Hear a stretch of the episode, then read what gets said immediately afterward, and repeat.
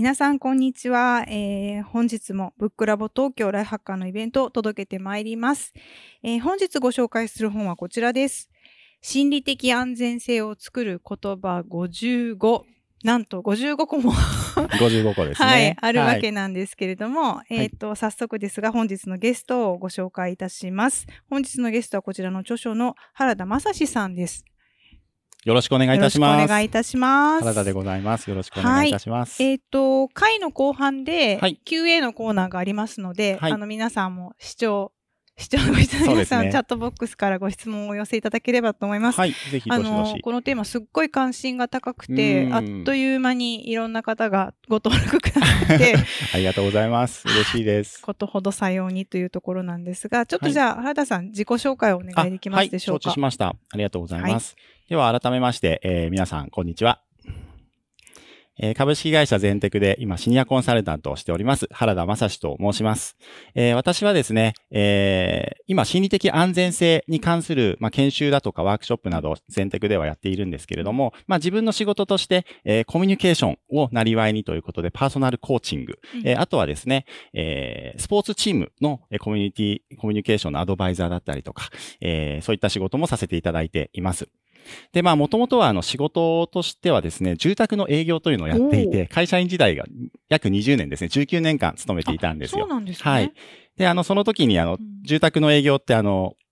設計とか工事とか、そういう担当者とまさにチームを組んで、えー、一つのお家に向かっていくわけなんですけれども、まあ、あの、チームワークの大切さだったりとか、あの、それによってお客様に、あの、満足を届けられるような、こう、度合いが変わってくるなとか、そういう体験もした中で、あ、これはチームワークが本当に仕事の成果に結びつくんだな、ということも実感しました。まあ、あの、その中で、あの、特に、えー、コミュニケーションがいい時と悪い時を両方味わった結果ですね、あの、コミュニケーションが悪い時に、うん、えー、そこにいたチームメンバーってやっぱり離職してしまったりとか、うん、体調崩してしまったりとかが起きて、うん、あ、これはコミュニケーションの問題であるならば何とかしないといけないなっっていう、まあ、あの、そういう思いで、え、住宅の営業をややった先に、その人事とか、そういう研修部門っていう仕事に就かせていただいたんですね。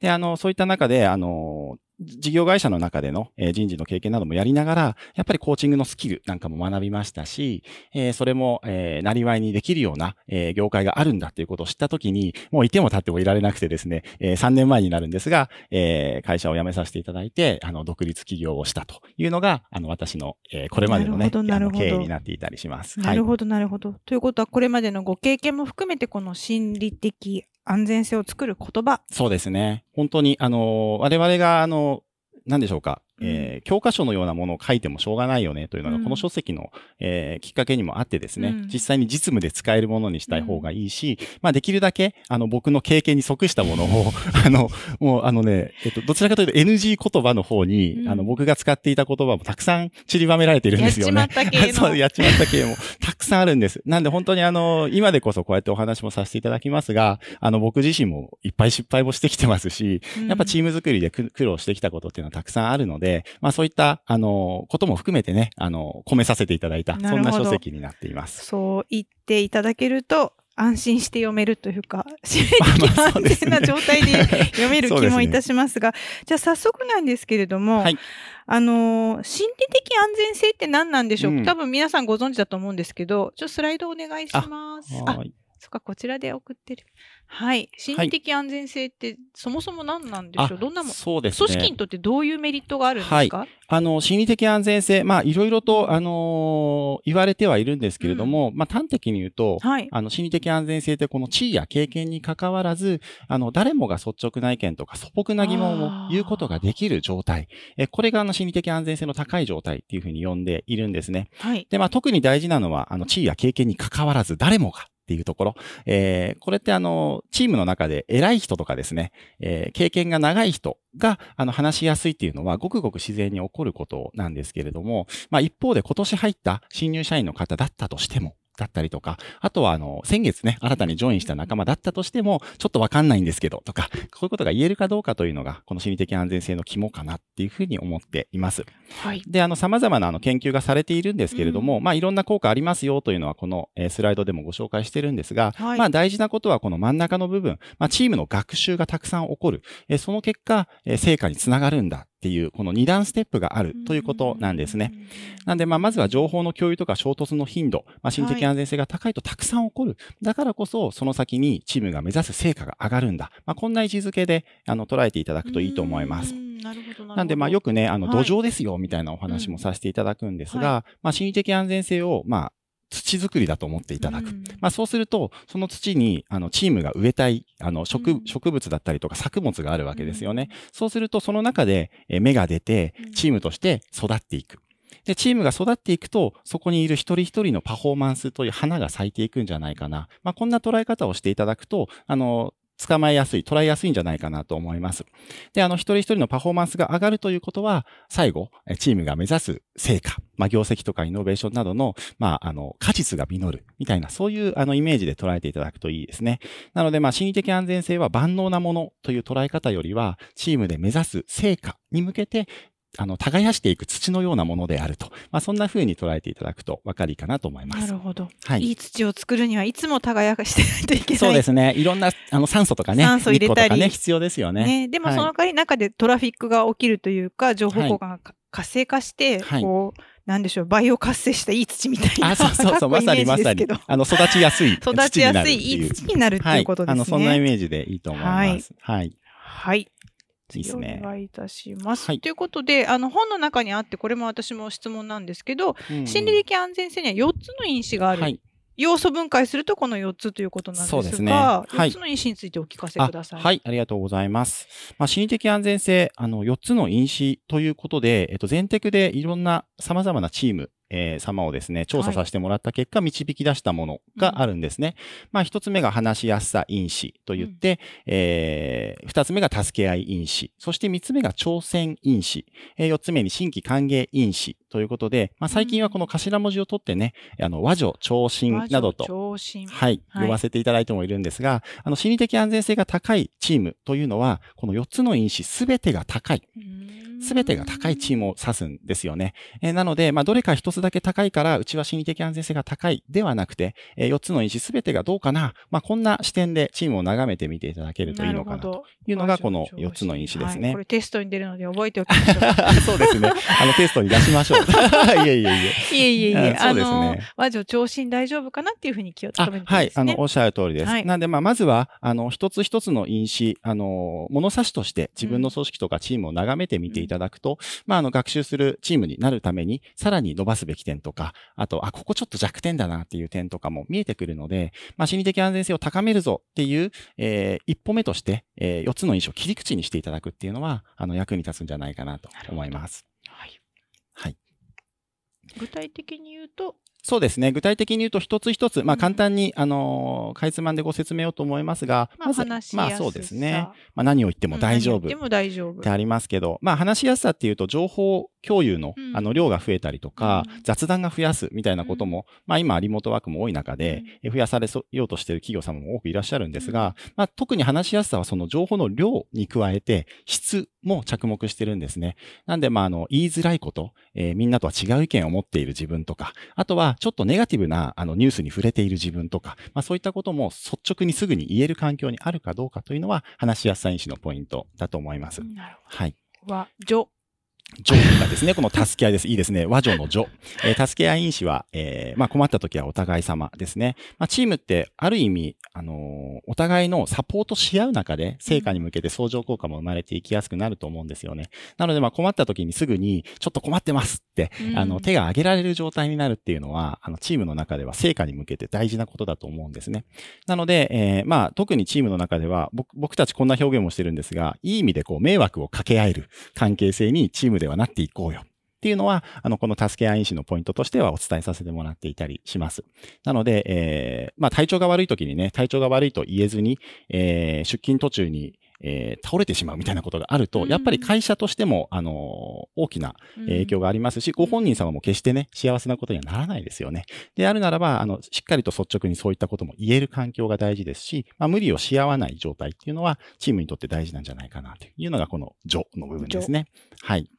え続いて3つ目ですね。超。超。そうですね。挑戦因子。いいですね。はい。あの、とりあえずやってみようということで、まあ、挑戦因子って聞くと、あのうまくいったら褒められるけど、うん、失敗したら怒られるみたいなものが、結構ビジネスの世界では挑戦っていう言葉にイメージが湧くと思うんですけれども、はい、この挑戦はですね、えー、そもそもうまくいくかいかないかわからないからこそ挑戦だと思っていて、えー、だからこそ挑戦したことそのものに対して、チームではこう歓迎ができるかとか、ナイストライとか言い合えるかどうか。まあ、あの、失敗っていうことも置き換えとしては、あの、学びの機会として皆さんやっぱり置き換えられていると思いますので、まあ、挑戦そのものはチームの学習には不可欠なものだと思うんです。なので、まあ、あの、うまくいくことが100%分かっていなくた、いなくても、しっかりと挑戦を推奨できる環境を作ろうというのが、この超の部分かなと思っています。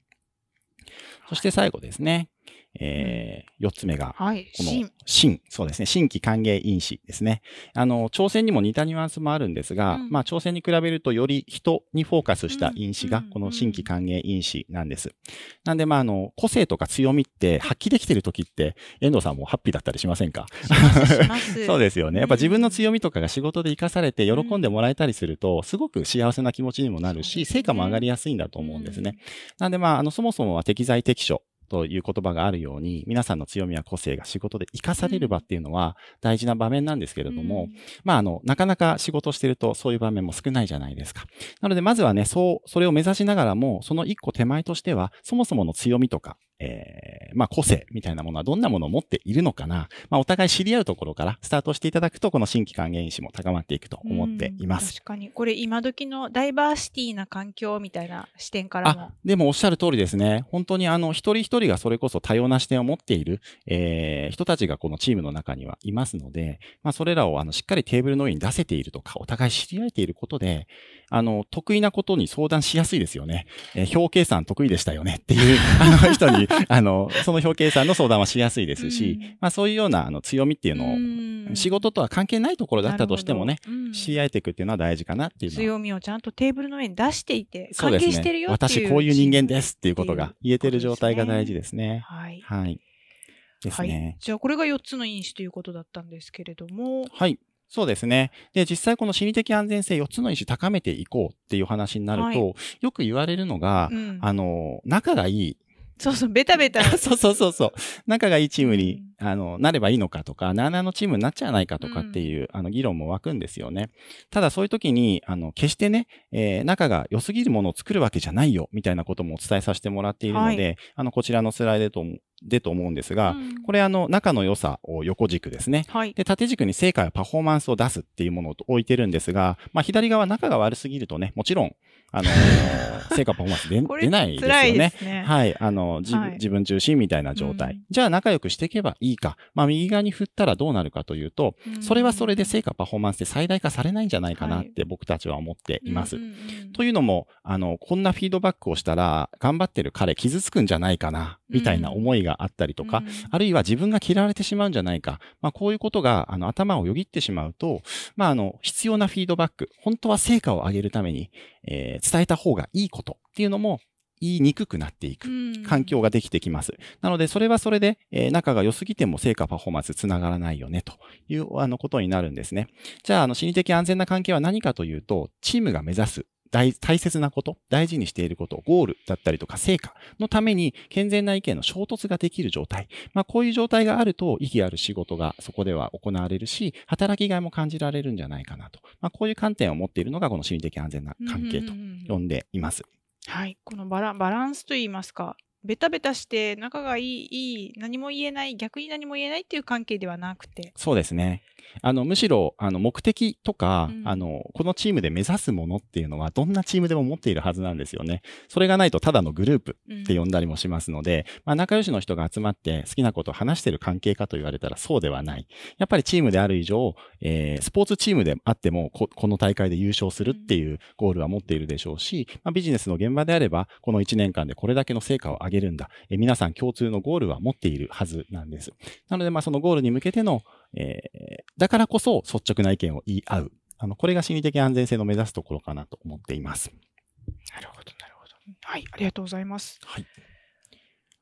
ということで、まあ、心理的安全性とかね、その特徴みたいなところを、はい、あの今お話ししてきましたが、早速ですが。そうですね、ここから。はね、はい、この言葉から作る心理的安全性という、うん、あの、具体的にじゃあどうしていけばいいかって言ったときに、まあ僕たちのおすすめとしてはですね、えー、日常で使っている言葉がけをあの見返してみてはどうでしょうかっていうのが、あのご提案になっています。なるほど。2種類あるんですよね。はい、そうですね。で、あの声かけの種類って、あの声かけの言葉って2種類に分類できるなと思っていて、まあ一つがきっかけ言葉、そしてもう一つがお返し言葉って呼んでいます。うんで、まあ、きっかけ言葉って、例えば何々してくださいのような依頼事。結構ビジネスの現場ではこれ多いですよね。多いです、多いです。マネジメントの中でもね、これ来週までにこれやっといてとかもそうだし、うん、まあ、一つ一つこう、指示なんかはみんなこのきっかけ言葉だったりもします。で、まあ、もう一つがこのお返し言葉という言葉なんですね。はい、まあ、例えば何々してくれてありがとうみたいに、この行動を受け止めるようなこと。行動に対して受け止めること。そうですね。行動を促す言葉そうですね。はい。おっしゃる通りです。なんで、まあ、行動を促すきっかけ言葉と、それを受け止めるお返し言葉。まあ、このセットがあるんだ。ということは、まず一つ押さえていけるといいなと思います。はい。で、あの、特にビジネスの現場では、あの、今申し上げたように、お返し言葉ってあんまり使われないんですよ。うん、あの、行動に対して、あの、こう、うんと、結果に対しては、よくやったみたいな言葉あるかもしれないんですが、あの、行動に対してのお返し言葉ってあんまりされないんですよね。あの、なのでまあ。やったことはやったのが当たり前みたいな感じで。そうそうそう、指示したんだから、はい、やったのは当たり前だろうみたいな形で、お返し言葉が結構おろそかになることが多いので、まあ、きっかけ言葉だけになっていないかなとか、うん、お返し言葉もバランスよく使えてるかなとか、まあ、こんな視点を持っていただくだけでもね、うん、ちょっとコミュニケーションで見えてくるものがあるんじゃないかなと。なるほど。思います。忘れがちなお返し言葉っていうことですね。そうですね。はい。あの、実はお返し言葉のが大事かなな、ね、なるほど。はい。で、まあ、一つ一つちょっと解説を加えると、はい、まあ、きっかけ言葉、ポイントとしては噛み砕くことなんです。はい。あの、まあ、行動を促す言葉ですので、うん、それを言われた相手が何をすればいいんだろうかっていうのがわからない言葉っていうのは、まあ、きっかけ言葉にはならないわけですよね。まあ、例えば、あの、新入社員の人にね、うん、えー、新規事業案作っておいてね、とかって言っても、はい、え新入社員の方って、新規事業案はて、みたいに なりますよね。はい、これは、あの、きっかけ言葉としてはやっぱり効果的じゃありませんし、うんうん、まあ、よくあるあるの言葉がけとしても、まあ、いい感じにやっといて、とか、うん、あの、うまくやっといて、とか、こういう言葉とかも結構ビジネスの現場使うこと多いと思うんですけど、あの、共通理解があればいいですよ。あればいいんですけど、いい感じとは、みたいな感じで考えてしまうと、まあ、適切な行動に近づかなくなってしまうので、まあ、そういう意味では、きっかけ言葉がもしかしたら不適切かもしれない。うん、まあ、こんな意味ですね。だから、部下から上司に、上司から部下に、両方とも共通の前提がおっしゃる通りです。あるかないそうです、そうです。そうです、そうです。した上で。そうです、そうです、そうです。あの、なので、割とこの、なんでしょうか、おもんぱかるみたいなものが行き過ぎると、まあ今ね、よく忖度なんていうの言われますけれども、はい、あの、上司はこういうこと言ってるんじゃないか、みたいな、この想像 を、あの、求めるような、あの、コミュニケーションっていうのは、実はあんまり仕事の面では役に立たないんじゃないかなと思っていて、あ、今おっしゃっている内容ってこういうことでよろしいですかっていう確認を、あの、指示された側も、あの、した方が、あの、無駄のない仕事になっていくと思いますし、まあ、一方で、あの、あの、A さんっていう部下にはこう言って伝わったけど、B さんには伝わんないな、みたいなものは、上司側からすると共通理解が取れてない方がこっちにいるだけなので、あの、俺のこと分かってないな、お前、じゃないんですよね。えー、そこはもうコミュニケーションで解消できることなので、うん、まあ、しっかりと確認し合うみたいなコミュニケーションもしていくといいんじゃないかなと思います、ね、なるほど。じゃあ、無駄な忖度を減らすためにも、うんあの条件というかそれが何なのかということをクリアにしてお渡しすることが、おっしゃる通りですね。あの上から、うん、上司から部下部下から上司あるいは同僚間でも必要ってことですね。必要ですね。はい。なんで割とあの、心の中のことっていうのは、具体的な行動に置き直すと違うものになったりするんですよね。例えばあの、やる気があるときに、えー、取る行動って人によって違うと思うんですよ。うん、やる気があるときに、遠藤さんだったらどんなえやる気があるやる気がある時って何やってますか？やる気が やる気がある時は重い仕事からやれたりしますね。ああ、なるほど、なるほど、なるほど。着手する仕事が大きい仕事からなったりとか。そうそう、ありますよね。うん、でも、あの、別の人はやる気がある時に、あの、挨拶の声がやたらと大きいとか、あの、言うことがあるかもしれません。ね、なので、あの、やる気がないのか、お前はっていくら叱っても、自分がやる気があったら取ってほしい行動と、相手がやる気があったら取る行動がずれていたら、あの、ずっとすれ違っちゃうんですよ。確かに。あの、やる気出せ、やる気出せって言い続けても、お前はやる気ないなって言い続けるしかなくて。であるならば、あの、元気な挨拶とかさしてほしいんだとか、うん、あの、大きな、大きめのタスクからやってくれよとか、そういうような指示になっていくと、あの、やる気を出した時に、やる気がある時に取ってほしい行動にフォーカスが当たっていくようになるので、まあ、噛み砕くっていうのはそういう意味も、あの、含まれているかななんて思いますね。はい。はい。具体的に。そうですね、具体的に。あの、はい、まあ、えー、していくのはポイントですね。うん、はい。あと、まあ、もう一つお返し言葉のポイントっていうのは、まあ、即座と承認っていうあの言葉を、えー、させていただいています。で、あの、即座というのは行動が起きたらね、できるだけ早くお返し言葉を届けたいですね。はい、えー、先ほどもちょっと言いましたが、成果が出てから成果に対して褒めるっていうのは結構簡単な作業ですよね。うん、えー、受注をしてこい。営業であればね、受注をしてこい、受注が取れた、おめでとう。この結果に対しておめでとうっていうのって結構簡単じゃないですか。簡単ですね。はい、あの結果が見えるので。うん、ただそれって、あの、受注を取ろうよって言って、あの、言ってから、制約に実際になるまでって、時間が、あの、空きますよね。なんで、あの、このできるだけ早く届けるお返し言葉にはならないんですよね。あの、受注おめでとうっていうのは。なので、まあそういう意味では、あの、行動に対しての、えー、言葉がけだったりとか、あ、お客さんとこのプレゼンテーションの資料よく頑張って作ってたねとか、あの、アポイントこれだけ取ってたねとかっていうことは言ってあげた方がいいみたいな。一個一個の行動に対してお返し言葉そうです、そうです。即座にできるだけ返していくっていうのが大事かなと。はい、で、そこで、その時に使えるものがこの承認っていう、えー、ものなんですよね。うんなんでまあ実際にあの結果に対しておめでとうっていうのなんていうのは成果承認なんて呼ばれてるんですが、この成果承認以外にも、えー、全部で4つ承認というのがありますので、これを使い分けていくとね、お返し言葉もあの即座に行っていくことができるんじゃないかななんて。おそうなんですね、はい、承認欲求なんてよく聞きますけれども。そうですね。あの、よくね、人間の本当に、あの、マズローの5段階なんかでもね、言われていますけれども、承認っていうのは人を豊かにするということは言われていたりもしますよね。なんでまあ、あの、承認、あの、私はこんな4つの承認に分類してご紹介しているので、ちょっと、あの、皆さんにもお伝えさせてもらいたいと思うんですけども。はい、しましょう。4つの承認が何なのかを、はい、そうですね。ぜひ、あの、遠藤さんの普段のね、はい、承認を振り返ってみていただきながらと思いますが、まあ一つ目が成果承認ですね。うん、まあ業績とか達成したねとか結果が出たものに対して承認をしていく。これ普通にあるやつですね。うん、一番一般的にね、うん、あの、されるのではないでしょうか。はい、で、二つ目がこの行動承認って言いまして、まああの、実際の起きている行動そのものに対して、え承認を加えていくというものですね。なので、まあ朝早く来て、あの、事務所の整理整頓してくれてたね。ありがとう。みたいなものは、えー、行動承認だったりしますね。はい。あと、まあ、三つ目がこの成長承認って言います。うん、まあ、成長承認というのは、あの、相手の時間軸、うん、うん、相手の、えー、過去と今を比べて、どんなことができるようになっているねとか、うん、まあ、これは確かに成果上がってるよね、成長で、成長しているよねっていうものを、えー、返していくような、受け止めていくような言葉ですよね。なので、まあ、あの、成果が上がんなくて、えー、自信をなくしているメンバーに対しても、いやいや、あの、3ヶ月前に比べたらね、えー、こういうことできるようになってきてるじゃんとか、確かに成長してるじゃん、みたいな風に声かけしてあげられるのも、この成長承認と言えるのではないかと思います。で、まあ最後が4つ、4つ目ですね。存在承認っていう言葉があります。で、これはあの、その人がその場に存在していることそのものを受け止めるという、まあいわば究極の承認と僕は呼んでいるんですけれども、あの、その場にいる安心感があるからこそ、えー、またここに来ようとか頑張ろうと思えるわけですので、この存在承認、これはね、あの、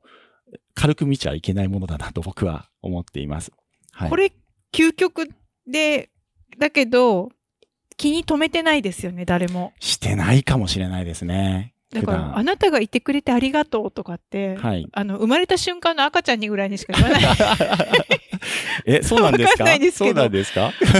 まあでもね、結構、あの、身近な言葉だけでもね、できることがあるので、はい、そうなんですね。はい、そういうのをね、あの、えー、皆さんにもあの、取り入れていただけるといいかもしれません。確かに、あの、生まれてきてくれてありがとうとかね。そうそうそうまあまあ、なかなか言わないですよね。そうですよ。誕生日に家族で祝うとかはあっても、そうですね。確かに確かに。まあ、こういうね、実はおはようございますみたいな名前をっていう。そうですね。そうです。随分ってこと全然、あの、変わってきますので、はい、この存在承認自体もね、何個か、あの、例としてはあったりします。はい。はい。まあちょっと簡単に一つ一つも、うん、あの、掘り下げてと思いますが、すねはい、まあ成果承認自体はね、うん、今もう皆さん一番イメージ湧きやすいですね。はい。えー、まあ目標達成おめでとうとかね、うんうんうん、えー、いいプロダクト作ったねとか、お客様すごい喜んでたねとか、まあこんなことがね、えー、言葉として返していくのはこの成果承認ですね。はい、まあ行動承認はそこに至るプロセスに対してもしっかりと、えー、承認を加えていこうということですので、えー、まああなたの、えー、例えばですね、あのやったこと自体にナイストライっていうのもそうですし、まあ自分で決めたことを実行してたねこれ結果じゃないですね。うん、実行していることに対してコメントしていっているので、まあこれはあの行動承認と言えると思います。うん、あと意見を言ってくれてありがとうねとか、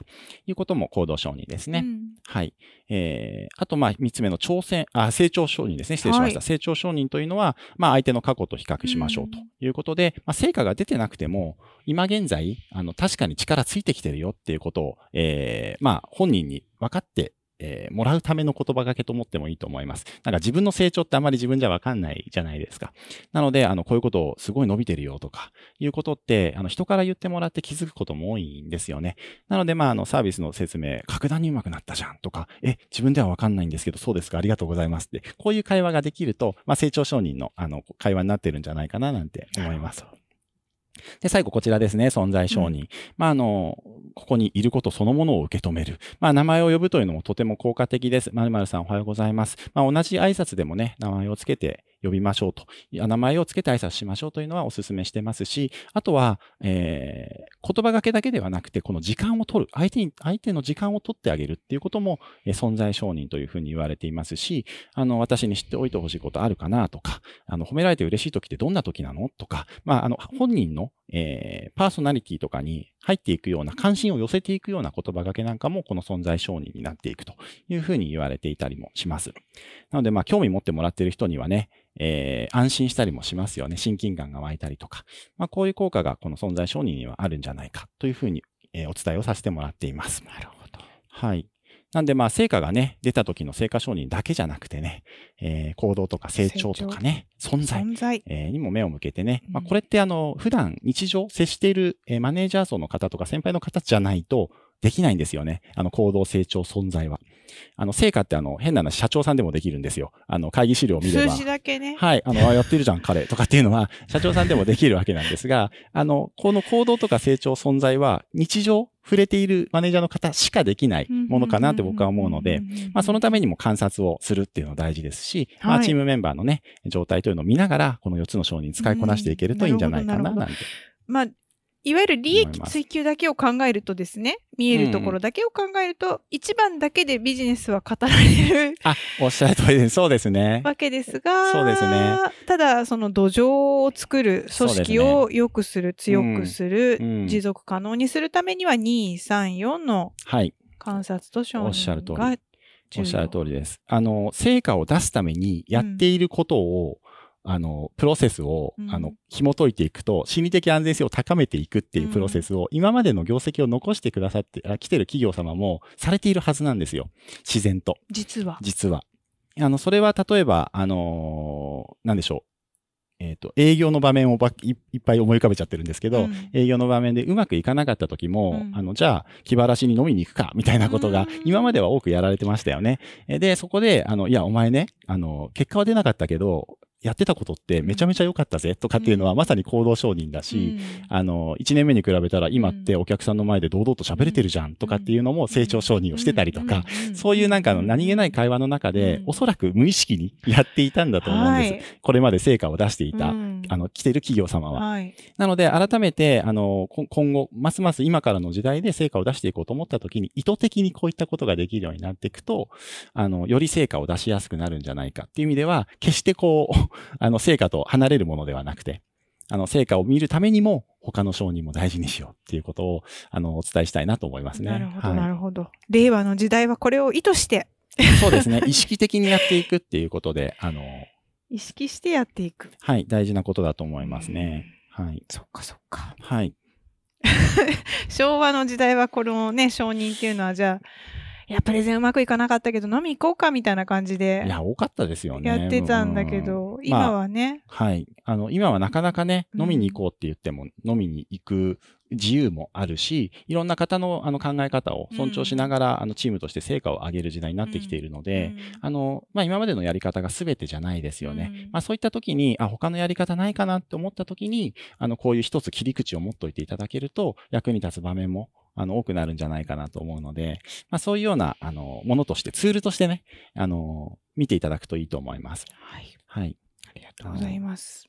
結構やれてないからやりなさいみたいな論調で僕らの、僕は言うつもりは全くなくて、あの、まあ、マネージャーの方はね、うん、あの、これ考えてきましたか？今まで。ダメですよね？みたいな風に、ともすると、こういう心理的安全性とかって捉える方もいらっしゃるんですけれども、いやいや、そうじゃないんですと。あの、多分今までも自然にやってこられてるし、あの、いいチーム作ってる時っていうのは、あの、この4つの因子が高かったでしょうね、ということは、あの、言えると思うんですね。ただ、これから、あれ、今までのやり方でうまくいかないぞっていうことに、うん、あの、ぶち当たった時にですね、あの4つの因子っていう切り口をあの、で見てみるのも一つですし、えー、その中でもこういう承認とかも使い分けていくっていうのも一つのやり方として、はい、あの、持っていただくのがいいんじゃないかなと思いますね。そうですね。はい、あの、無意識に、無意識にやってたことかもしれないけれども、一旦こういうふうに整理をしてみて、はい、意識的にできるようになると、もうそれはスキルですよね。そうですね。おっしゃる通りですね。使いこなすものっていう感じですね。使えるように。はい。はい。ですね。ということで、はい、マネージャーの皆さん気に留めていただけたらと思います。はい。じゃあ次のパートに。いいですね。はい。あ、ここからあれですね。ここから言葉のパートに移りますね。そうですね。具体的な、はい、あの言葉がけみたいなお話に入っていきましょう、うん、これね、リモートもありますし、皆さんも会議会議ってあると思うんですけど、会議、会議の場所がカキーンって凍る時とかね。そうですね。あの、始まる前までは雑談してたけど、始まった瞬間にシーンってなるみたいな結構ありますよね。A 部長が入ってきたら、ミュ、ミュ、ミュ、全員ミュートかみたいな。なるとかね。ありますね。ありますね。まあ、あの、リモートの会議の場面も、はい、あの、含めてお話もしていけるといいかなと思うんですけども、あの、会議ってまあ、そもそも何のためにやってるかっていうところも、意外と忘れられがちなので、はい、あの、こういったこともお勧めしているんですね。ゴールがあるので、ゴールの確認をしましょうっていうことですよね。えー、まあ、例えば、この、共有するのが目的だよ、あ、ゴールだよとか、発散するのが今日のゴールねとか、整理をしようとか、意思決定しようとか、まあ、プロセスを確認しよう、合意を取ろう、みたいなことを、あの、ゴールの5つだとするのであれば、まあ、あの、例えば会議のスタートの時もですね、えー、早速だけど、今日も時間ないからね、一つ目の議題なんだけどさ、みたいな会議のスタートではなくて、えー、この会議のゴールって、まずはこれですよ。今日は共有の場なので、えー、皆さんわからないことは質問してくださいね。かもしれないし、今日は、あの、プロセスを確認したいので、皆さんの担当とか期日が決まるところまでを、この会議のゴールにしています。とか、まあ、こういったゴールの確認っていうのはね、え、皆さん、普段されていますでしょうか。まあ、改めてね、えー、されていないのであれば、あの、ぜひこういったところからもスタートされることをお勧めしています。なるほど、なるほど。はい。さまよわない。そうですね。あの、やっぱ立ち返るものがね、できてくるといいですよね。はい、あの、どうしても皆さんの意見がたくさん出てくると、えー、まあ、議論があっちゃこっちゃいったりとかしますよね。まあ、そういった時にゴールってここでしたよねっていうのが、うん、あの、誰からとも言わずに、うん、言えるためにも、この会議のゴールこれだっていうのをね、示すことは役に立つ。わかりました。ゴールがまあ明確に設定されていればこそ、はい。心理的安全にというか、そのゴールに対してだけフラットにものが言える感じになりますよね。そう、おっしゃる通りなんですよ。あの、どんなことでも言っていいかっていうことではなくて、うん、今日の場はこれがゴールだよっていうことが分かった方が、あ、そこに向かうためにはっていうアイデアって出しやすくなりますよね。うん、なのでまあ何でも言えるっていう何でもは、実はチームで向かうあの、ゴールを、うん、えー、目指しているというのが心理的安全性の前提にあるので、うんはい、まあそういう意味では会議っていう場面も、うん、あの、ゴールが示されていることって多分話しやすくなると思いますね。すごく重要だと思う。その何でもの当てる的を作ってあげるというか。いいですね。すごくいい表現ですね。ありがとうございます。はい。的を作ってあげる。的を作ってあげる。で、的がないと、こう、私がじゃあ、原田が言ったあれさ、みたいな。そうそうそう。そうそう、この会話になっちゃう。こういう会話になっちゃうんだけど、的に対してのアイデアを出してるっていう格好になりますよね。そうなんです、そうなんです。まあなんで結構ね、あの心理的安全性のこれも、あの、一つすごく重要なポイントなんですけど、うん、あの、渡したいあなたみたいな、はい、あの、遠藤さん対原田みたいな構図の関係性が心理的安全性じゃないんですよ。よし、負けねえぞみたいな、こういう状態じゃなくて、あの、私と遠藤さんで、はい、あの、こういう場を目指そうねとか、そうですね、うん、今日であればね、あの、ご視聴の皆様にね、この言葉がけっていう観点を持っていただきたいな、そんな思いで、あの、二人のゴールでは、あの、持ってると思うんですけども、はい、まあそういう、まあ、私たちバーサス課題だったり、私たちが目指すゴールみたいなものを一緒に見れていくためにもね、やっぱ改めて明示するっていうのは役に立つ。すごくこれは重要なことだと思いますね。小さなミーティングでもゴールが重要。はい。はい、ということですね。はい。で、そうですね。なので、まあ、会議とかミーティングの場面で今度見ていこうかなと思うんですが、うんはい、まあ、メンバーとか後輩からね、意見が出たとき、あの、特に、えー、後輩とか、まだね、キャリアの短いメンバーの意見だと、まあ、リスクの話とかね、ちゃんと考えたのとか、前例はとか、まあ、そういうような反応を示しがちですよね。えー、こんな時にも、あの、会議などでね、せっかく意見が出てきたのであれば、えー、ちゃんと考えたのそれ、あの言ってしまうと、あまあそう言われるとなんかすいませんみたいな、あの罰を与えられてしまう印象を持ちますので、まああの意見が出てきたのであれば、えー、なるほどねと。一旦受け止めた上で、えー、内容がよくわからない時にこそ、もう少し詳しく教えてもらえないで、あの、質問をね、えー、してあげてほしいんですよね。まあ、そうすると、意見を言ったことそのものに対しては受け止めてもらえたという、うん、あの、しっかりと相手にえー、届くものになりますよね。うん、これがちゃんと考えたとか言われると、あ、なんか、なんか言ってすいませんみたいな、あのー、気持ちに相手をさせてしまいますので、まあ、会議ってみんなで意見を言おう。はい。そういうことが一つ、えー、皆さんの狙いにあるのだとしたら、はい、えー、意見を言ったことに対しての反応も、えー、しっかりとえー、意見言ってくれたことに対する感謝だったりとか、えー、関心を持つみたいな形で返してあげてほしいなとは思いますね。なるほど。もう少し詳しく教えてくれるって言われたらもっと言おうって思いますよね。そうですね。これは、とっさにこれが言える境地っていうのはどういう感じで？境地っていうとマインドセットですかね。まあそうですね。つまり多分ちゃんと考えたって言ってる人もそんな悪気はないんですよ。そうそうおっしゃる通りですね。おっしゃる通りです。であのこれもあの結構リモート会議とかの時でも言えるし、はい、リモートワークでも言えることなんですけれどもこういう会議での意見っていうのが出た時に、ちゃんと考えたって言った人の真意って何かなって思うと、あの、意見の内容についてのフィードバックが始まってると思うんですよ。はい、コメントだったりとか、はい、ちょっとわかりにくいな、それとか、うんうん、え、ここに漏れがあるんじゃないとか、うん、この内容についてのフィードバックが始めてしまうんですが、うん、えそれよりも一個前に発言したことそのものに対しての反応っていうのがあるんですよ。発言したことに対しての反応と、その後に発言した内容についてのフィードバックっていうのがあるはずなので、ともすると先輩とか上司の方って、急に内容についての、クオリティについての反応をし始めちゃうんですよね。始めちゃう、始めちゃう。あの、なんで意見に対しては、あ、その意見さ、って言っちゃうんですけど、まずは発言したことそのもの。言ってくれてありがとう。そうですね。コード承認ですね、まさに。はい。コード承認っていうのを挟んだ上で、その上でね、で、今の内容なんだけどね、っていうふうに入ってもらうのは、どんなことでもこれは大事なことかなと思いますね。はい。はい。とてもこれは、あの、有効な、あの、そうですね。なんで、まあ、境地というところで言うと、あの、境地というほどまではないんですけど、はい、あの、やっぱり相手が何を言いたいんだろうかっていう自分のこの寄り添う気持ちみたいなものは、やっぱチームの中では必要なんじゃないかなと思うんですよね。あの、僕もよく思うのは、あの、コーチングなんかもしてても皆さんそうなんですけれども、あの、クライアントさんって自分の考えていることすべて言葉にできていないんですよ。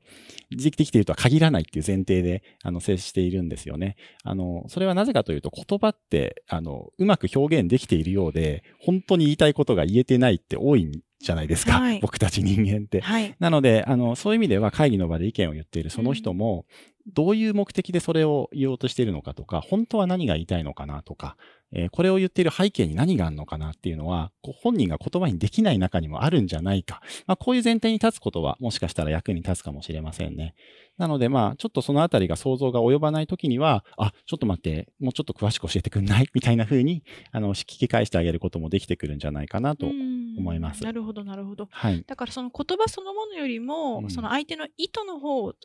背景にある気持ちとか意図とか思いの方を読もうというスタンスでいると、こういう声掛けになるし、そうですね。そうですね。あるいは、ちゃんと考えたって言われたとしても、うん、あ、この先輩は企画に対して一生懸命なんだなっていう。そうですね。そうそうそうそう。そうそうそうそう。受け止められるかもしれない。そうです、そうです、そうです。そうです、そうです。いや、これ優秀な人ほどこういうパターンあるなと思って。あります、あります。あの、頭の回転めっちゃ速くて、ね、めっちゃ速い人。答えが分かっちゃう分かっちゃってる人いますよね。答え分かっちゃってる系の人は、なんでこれあれじゃないとか言ってね。いやいやいや、もう違うんですって多分ね、思いもあるかもしれないますよね。はい。まあそういう意味では、あのー、一旦ね、なるほどどんな背景があるかな、みたいなことにも。背景の方を見ていくと、こういうマインドセットができそうですね。そうですね。はい。はい、ちょっとじゃあ次の。はい。次はですね、この、これもよくビジネスのシーンであるあるなんですが、はい、あの、新しいアイデアとかね、出てきた時にそれを形にどうやってしようか、みたいになった時に、はい、あの、ついね、あの、言ったもん負けみたいな絵を僕たちは作ってしまうんですね。えー、アイデアを言った人に対して、あ、いいね、それ。あ、うまくいくの楽しみにしてるよ、みたいな。えー、一人でやるんですか？みたいな場面、はい。あの、これ僕もいっぱい経験ありますし、あの、むしろそういうこと言ってしまったこともあるかもしれません。あ、じゃあ頼むわ、みたいなやつですね。はい。これって結構新しいアイデアとか提案を、あの、出してきたものに対して、うん、なんかこう言ったもん負けみたいになりますよね。なんでまあ、このいいね、うまくいくの楽しみにしてるよ。あの、認めているようで突き放してもいるし、みたい。な、認めているようで自分関与しないみたいな、あの言葉に聞こえてしまうので、まあそんな時にもね、あの、誰のサポートがあれば、これうまく進むかなとか、えー、もっとうまくいきそうとか、まあそんなような問いかけで返してあげると、この質問されるとどうですかね？アイデアを出した人って、えー、あ、いやいや、自分で行けるとこまで行くんで、うん、あの、困ったら本当に声かけるんでお願いします。って、もし返答したのであれば、それ言ったもん負けじゃないですよね。あの、選択肢を提供した上で、自分でやりますっていうと、あの、マイナスのイメージにはなり、印象にはなりませんし、まあ、そこでちょっと知見がありそうな、あの、B さんのサポート欲しいんですけど、相談乗ってもらっていいですか、とかっていう、まあ、チームの中の助け合いも生まれやすくなってくるので、まあ、アイデアとかに関してはね、一人で進めるものじゃないよっていう姿勢を、あの、示すためにもね、誰のサポートあれば良さそうっていうふうな、そんな問いかけはぜひ、あの、使ってみていただければなと思います。これ絶妙ですね。絶妙ですか？あの、というのは、いいね、うまくいくの楽しみにしてるって むしろこう、応援してる系じゃないですか。そうですね。そうそうそう。この人ポジティブですよね。そうですね。自分もいいこと言った。そうそうそう後輩が頑張ろうとしてるチャレンジせをしたぐらいの気持ちいるかもしれなくて。だけどその後輩くんは、いいアイデアだったけど、これ僕一人でやる？え？え？みたいな感じになるんだけど、こっちの誰のサポートがあればっていう、ここにある種の具体性がそうですね。あるじゃないですか。で、その誰のサポートって言ってもらえると、データはあの人にもらって、やったことがあるあの人に聞いてみたいな、ここも噛み砕きができてるから、よりなんか、そこに向けた一歩目が踏み出せ踏み出せますよね。おっしゃる通りですね。でも善意で左のこの、いいね、うまくいくの楽しみにしてるって言っちゃいそうだし、言ってきました。皆さんすいません。あ、お詫びが。私もすいませんでした。当時の、当時のメンバーすいません。あの、懺悔の時間になっちゃう。でもこれ言言っちゃう。パッと、いいね、それいいねって、面白い、やって、みたいな、言っちゃいますね。まあ、あの、これは全、あのすごいあるあるだと思うので、皆さんね、うん、普段の言葉がけちょっと振り返ってみていただくといいなと思いました。もう私これすごい今反省しております。いえいえ。まあ実際ね、提案そのものに対して、あの、提案してよかったなっていうことがね、えー、感じてもらえる言葉がけを使おうっていうのが本質かなと思いますね。はい、ね落ち込みながら次の言葉を言ってみましょう。日常の中ではじゃあどんなことを聞ければいいんでしょうか？そうですね。あの、よくある場面でまたお伝えしたいんですけど、はい、あの、相手が約束を守らなかった時とかね、結果がうまくいってない時とか、うん、ついあの、私たちって理由を知りたくてですね、こんな問いかけ使っちゃいませんかね。なんでできなかったの？とか。はい。なんでこうなった？とか。まあ、いわゆる疑問詞で言うと、ホワイっていう問いかけですよね。まあ、これ普通に聞くとこうなりますよね。そうそう、そうなんですよ。なんで、まあ、聞く側ってこう、理由を知りたいだけだから、理由を知ればね、次どうすればいいかっていうのが、うん、あの、手が打てるし、次にこういうこと起きないようにするための材料欲しいから理由ですよね。ってことはホワイですよねってなるんですが、これただですね、うまくいってない時のこのなんで、あ、なんか遠藤さん目指しました？いやいやいや、すごい、あるな あ。ある、ありますよね。はい、そうそう、あるんですよ。で、この、実際にうまくいっていない当事者からすると、はい、この問われ方をするとですね、あの、こんな風に僕表現してるんですが、なんでって問われると、すみませんスパイラル。ラルえまたはこの言い訳モードに相手はね、陥ってしまうんですよ。うん、で、これまあ具体的にどういうことかというと、まあすみませんスパイラルってね、こう咎められている。自分が否定されている。怒られている。えー、ってことは謝罪だ。うん、なんで、まあすいません、僕が何々できないのでご迷惑をおかけしてしまい、点々点みたいな状態になりますよね。はい、で、これが出てくると、理由を聞いてる側の人って次何を言うか。うんいや、あの、すいませんって謝ってほしいわけじゃなくて、うん、理由を教えてほしいんだけど、なんでなの？って、あの、またまたね、またこの、はい、なんでしょう、ごめんなさいモードがどんどんどんどんこう、うん、加速していきますね。加速していきますね。結果理由にはたどり着けず、なんかあの、相手も嫌な気持ちになり、自分も、自分も消化不良みたいな、こんな状態になるので、あんまりこれはね、望ましい状態じゃない、ね、と思うんですよね。はい、まあ、あと言い訳モードっていうのは、むしろ逆ですね。自分の問題を直視しないで、いや違うんですよ。実はあの、私じゃなくて前の担当者のこの人がですね、とか、あの、お客さんが急にこういうことを言い出してしてですね、とか、いうふうに多席の思考が回り出しちゃうのがこのなんで。まあ、いわゆるこのなんでっていうのは、あんまり、えー、役に立たんっていうふうに思った方がいいですね。えー、実際この、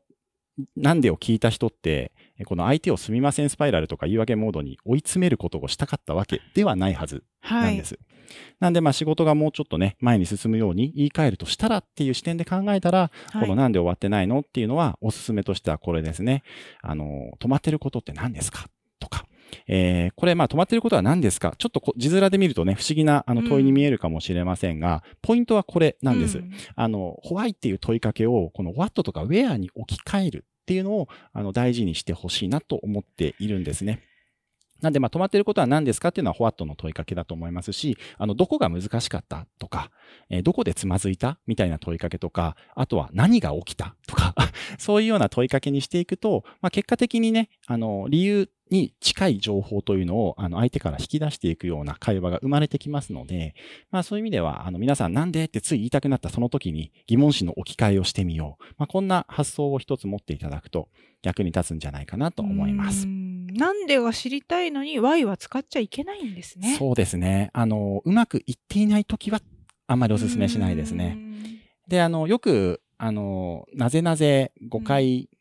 フレームワークみたいな、はい、あの、まあ、あの自動車会社様がやられていたりとかっていうこともあると思うんですけれども、あれって別にあのじゃあそれもダメなのかって言ったらそんなこともなくて、あれってあのなんでっていうのを問い続けることで、真因にたどり着き、ありますなぜ誤解ってそうです、そうです、そうです。その真因にたどり着くから、あの、改善が生まれるんだっていう、まあ、あの、狙いがはっきりしていて、会社の中で使うことの前提が揃っているんですよね。このなんでを問いかける前提が。なので、まあ、だからこそ、なんでって問われたときに、あ、それはこういう理由だからです。あ、で、それでなんでなんだっけ？あ、つまりこういうことですよっていう、お互いこの真因にたどり着くための会話をしている前提があるから役に立つんであって。的やゴールがはっきりしてる Y は、そそ。そこに向けて Y をどんどん投げかけていくのは OK だけれども、そうです、そうです。私から原田さんになぜ？そうです、そうです。このなぜは何のために聞いてるのかみたいなことがあったときに、あ、すいませんでしたって、やっぱり上司の方に対してだったら思ってしまうし、うん、まあ、あの、だからこそ、なんでしょうね、その前提条件を揃えるってことも大事だし、な、なんでこれを問いかけるのかっていうことを知っとあの、お互い知り合っとかないと、うん、まあ、あの、問い詰めになっちゃいますよね。問い詰めになっちゃう。あの、はい、怒ってるわけじゃないのにっていうことですよね。はい、そうです、そうです。まあ、それ、あの、私、子供がいるんですけど、はい。あの、息子がいるんですけれども、やっぱり、なんでなんでなんでってなると、やっぱり、シーン。そう、何も言わなくなっちゃいますよ、ね。ポロみたいな。そうそうそうそう。別にな、な、泣かしたかったわけじゃないのそうじゃない、そうじゃない、知りたかった。そうそう。ってなっちゃう。そうそうそう、そうなんです、そうなんです。僕もあの子供にも使いますよ。だから、はい、あ、なんでって言っちゃったってやっぱ、あの反省もしますし、うん、え、何が起きたの今とか、うん、どうした？とかっていうような質問にやっぱ変えていくので、なんそうなっちゃったの？とか。あ、そうです、そうです、そうです。いつから？とか。そうです、そうです。で、あの、まあ、あの、ちょっと脱線しちゃいますけど、うまくいっているときは、うん、むしろなんでって聞いてあげてほしいんですよ。あの、特にお子さんに対してとかは、ええ、あの、100点取ったときになんでって聞かれたことなくないですか ?30 点取ったときはなんで30点なんだって言われたことはあっても、100点取ったときになんで取れたのって聞かれることって僕たち経験してないと思うんですよね。で、あの、このうまくいったときになんでって言われると、再現するためのプロセスを自分で整理するっていう、そういう時間になるんですよ。素晴らしい Y ですね。なんでまあ逆上がりができるようになったよって言った時にも、え、なんで逆上がりできるようになったの？とか、うん、な、何に気をつけたの？とか、どこをどうすればいいの？とかって、言葉にしてもらうような問いかけをしていくと、うん、お子さんの中でも自信持って、あの、それをもう一回できるようになる。はい。し、人に伝えられるようになるっていうのが出てくるので、これビジネスの現場でも一緒ですね。制約した時に、なんで制約取れたのとか、なんでうまくいったのっていうのをちゃんと聞いてあげてれば、あな、なぜならこういう準備があってとか、お客さんとこういう関係があってとか、で、ステークホルダーのこの方にもちゃんとあってとか、まあそういう言語化がされていけば、人に伝えられますよね。ってやればいい、うまくいくんだよっていうのをチームで共有もできるそうです、そうです。学習が進むっていうものになるので、うまくいったときは、むしろどんどん使っていきましょうっていう。それ裏テクニックですね。そうですね。じゃあなんで禁止じゃなくて、はい。限定解除ですね。いいですね。そう、限定解除。そう、限定解除です。はい。はい。ぜひね、あの、そういったことも、はい、あの、使い分けていただきたいなと思いますね。はい、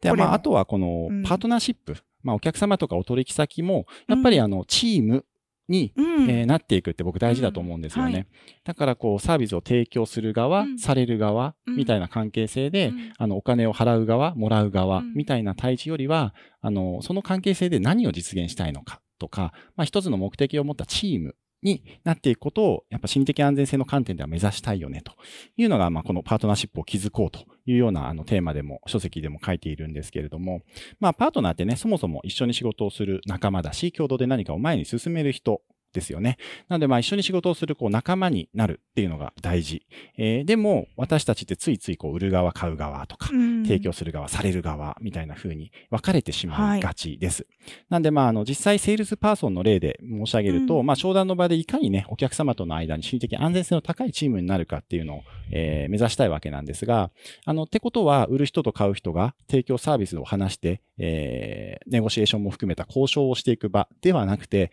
私たちがが共通の課題解決について話す。まあ、そういう場になるというのが理想的だと思っています。えー、なので、まあ、例えば顧客、商談でサービスを提案するときでもですね、ヒアリングするときでも、あの、いきなりね、弊社の提供するサービスはこれこれでいかがでしょうか？みたいな風に入っていくのではなくて、えー、一旦こんな問いかけから進めてみるのはおすすめですね。あの、私たちで一緒にどんなあの課題を解決できるといいでしょうか？みたいな問いかけをお客様にもしていくっていうことですね。ここで、あの、私たちの中に、えー、あなたも入ってますよっていう状態に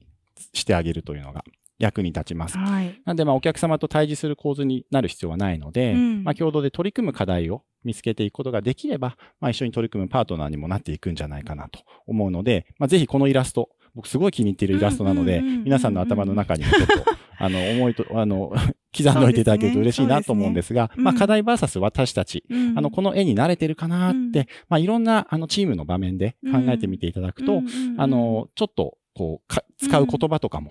え変えていくことができるんじゃないかなって思いますね。なんか常にこれじゃないですか？そのさっきのこの横の個人攻撃とかにならずに、お客様に対してもお客様が敵じゃないし。そうです、そうです、そうです、そうです。ついね、あの、お互いなんかこう主張し合って、あの、権利を奪い合うとか、あの、利益を奪い合うとかいう、あの、発想になりがちですけれども、そもそも、あの、同じゴールに向かって動いているはずだという前提に立つと、また違う関わり方になっていくと思うんですよね。それはもう心理的安全性を考える上でもとても大事な考え方だと僕は思っています。はい。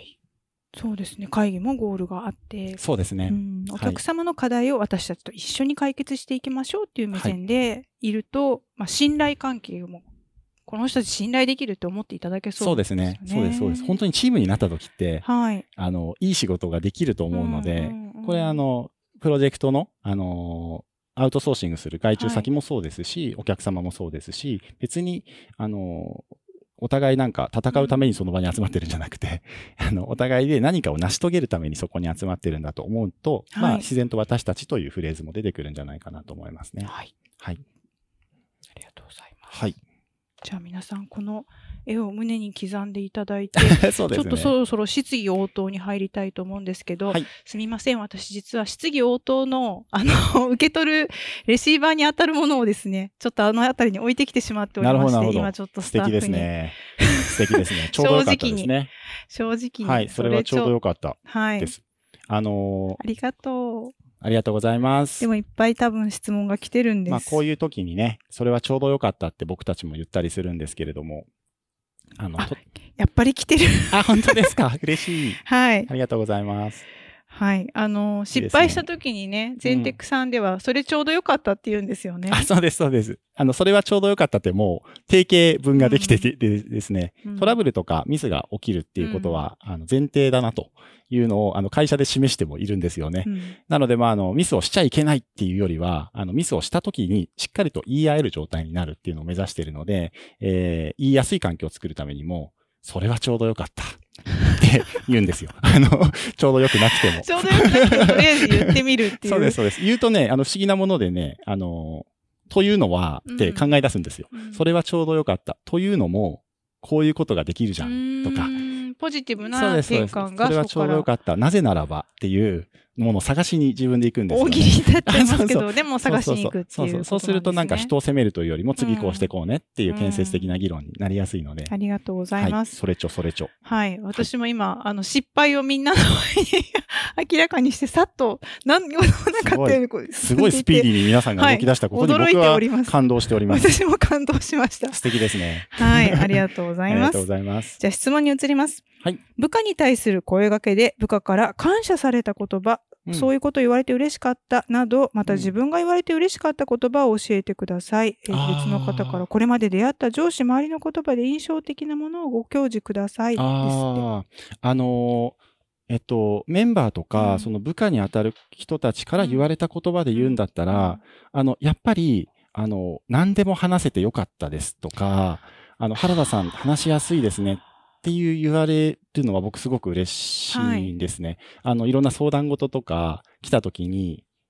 やっぱ基本受け止めようっていう姿勢でいることがしっかり伝わったからこそ、多分そういうフィードバックをくれてるんだろうなっていうのを、僕はすごくやりがいに感じていたので、まあ嬉しい言葉何って言ったら原田さん本当話しやすいですねって 言われると、え、でしょ？とか言って、ちょっとどんどんどんどん言ってっていうふうになったりしますね。で、まあ一方でこの上司とかから言うとですね、あの、僕、住宅の営業自体3年間鳴かず飛ばずだったんですよ。あの、業績が全然出せなくて。でもトップにあ、まあそこからっていうのがやっぱあ,、はい、あったりするんですが、うん、その転機になった時にね、上司が言ってくれた言葉というのが、あの、やっぱりね、信じるっていう言葉なんですよね。あの、原田、あの、できるって俺は信じてるからっていうこのアイメッセージで、この信じてもらうことの心強さっていうのは僕すごく印象に残っています。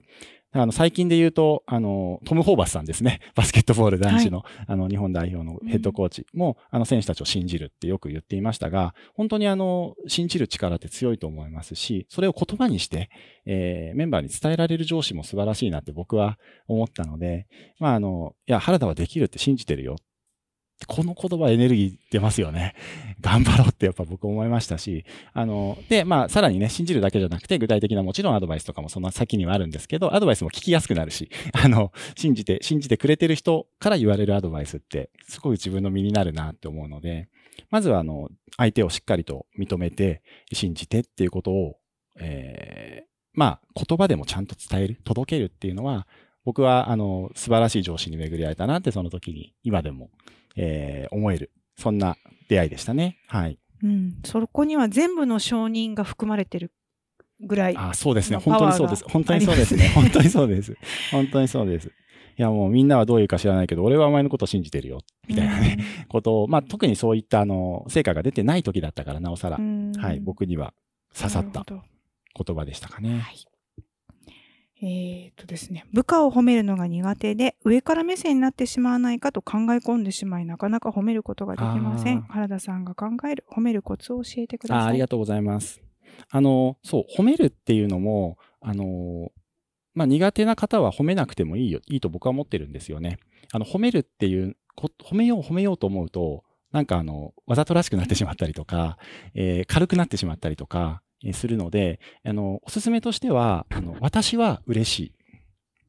あなたがこうやって頑張ってくれていること、おっしゃる通りですね。あの、私はこう思うよとか、あの、そういう自分がどう感じているかっていうのを届けるだけでも最初はいいと思うんですよね。えー、ミーティングでああいう発言してくれたから、あの、私はすごく嬉しいと思ったとか、あの場で、えっと、生産的な場になったのって、あの発言からだなって感じたとかいう、あの、その相手のすごいねとかいいねとかっていうフレーズじゃなくても、あの、届けていくことはできると思うんですよね。なんで、まあ、ぜひ、あの、褒めるっていうことに、あの、そんなに縛られずにね、その時自分がどう感じた、それが特にポジティブな感情の場合には、それをそのまま相手に届けてあげるっていうのは、あの、やってみてはいかがかなと思います。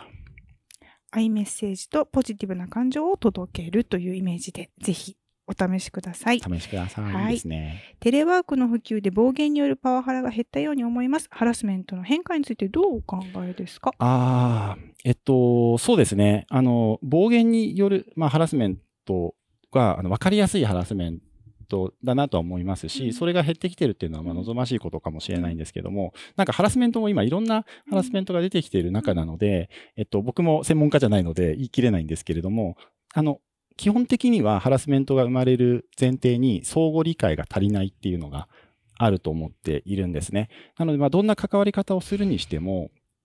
まあ、あの、テレワークであの顔を合わせないとか、えー、日常一緒にいないっていう環境だったとしても、また新たなハラスメントは生まれてきてると僕は思ってるんですよ。例えば暴言じゃなかったとしても、えー、相談の依頼をチャットで送ったが、えー、3日間ぐらい帰ってこない、何も知らないみたいな状態は、もしかしたら相談した側からすると、ものすごい不安とか、えー、居心地の悪さみたいなものを感じてるかもしれないですよね。それって立派なハラスメントになってくるんじゃないかなと思うと、まあ、あの、リモート化であれば、あの、それはそれで、えー、仕事がしにくかったりとか、え、嫌がらせを受けているという事態というのは、あの、やっぱ出てきてるんじゃないかなと思います。なのでまあ、一方でやっぱ、なのでどうするかというと、顔が見えてないからこそ、あの相談が来たものを3日も放置っていうことはやっぱりないんですよね。えー、相談に返答するのは後になっちゃうかもしれないが、ちょっとあの確認したよ、後で見とくねっていうぐらいのあの、反応だけはしてあげてほしい。っていうのはリモートワーク下でのこうおすすめでしょう。新しいハラスメントが生まれつつあるかもしれない。かもしれない、ね、相手の気持ちをいつも思うっていうことですね。そうですね。はい。はい。部下の側から自分がどのように発言をしていくかを考える上で、チームの心理的安全性のレベルを見極める必要、方法などあります。見極める方法ですね。部下の側から自分の発言を考える上で、うん、心理的安全性のレベルを見極める。この人すごいですね。すごい。見極めて。見極めるんですね。まあ、あの、でも一番わかりいいのは、うん、あの、話しやすさを測るのが大事。あの、わかりいいですね。うん、話しやすさ。なので、まあ何かというと、えっと、メンバー側から見ると、えっと、やっちまったっていう話がちゃんと言えるかどうかですね。うん、すぐに。なんかやらかした時にすぐに言える関係性は心理的安全性の度合いは高い状態だと思います。で、それがなかなか言えずに、あ、これどうしたらいいのかなとか、あの、対策取らなきゃなとかっていうのをう、うごうご考えててですね、うんうんって考えてて、3日ぐらい、うん、3日ぐらいこう、ネガティブなニュースを寝かせてしまうみたいなことが起きてると、はい、もしかしたら心理的安全性低いかもしれないので、まあそういうなんかポジティブなことだけじゃなくて、うん、ネガティブなこととかが起きたときに、すぐに言える環境かどうかっていうのは、うん、あの、メンバー側から見たときにも一つ、あの、チェックポイントにしてもらうといいかもしれません。うん、ネガティブなことを言いやすいか、言いにくいかが一つのバロメーターということですね。と思います。ネガティブなことほど早く知らせた方がいいんですけどね。マネージャーもそれ求めてるはずなんですけどね。ねでも言いにくいっていう環境だと成長しないので、はい。では最後に、あの、はい、ちょっといつものようにキーワードをいただこうと思うんですけれども、心理的安全性を作る言葉とはというフレーズで締めくくりたいと思います。ありがとうございます。で、いつもここで次回の予告が入るんですが、次回のアポイントメントの調整が難しくて、あの、まだ、ただいま準備中、調整中です。また決まり次第、あの、ライハッカーのメディアですとか、SNS でご案内いたします。はい。はい、では、心理的安全性を作る言葉とは？はい。僕はですね、こんな風に表現しました。はい。読みますかね。愛の形。愛の形ですね。あの、心理的安全性っていうのは、あの、自分だけじゃなくてチームで進めるっていう視点に立つことなので、チームで進めるということは相手がいるし、メンバーがいますよね。えー、そのメンバーに対してのあの、愛情を届ける、愛を届けるための一つの方法が、この心理的安全性を作る言葉なんじゃないかなって僕は思うんです。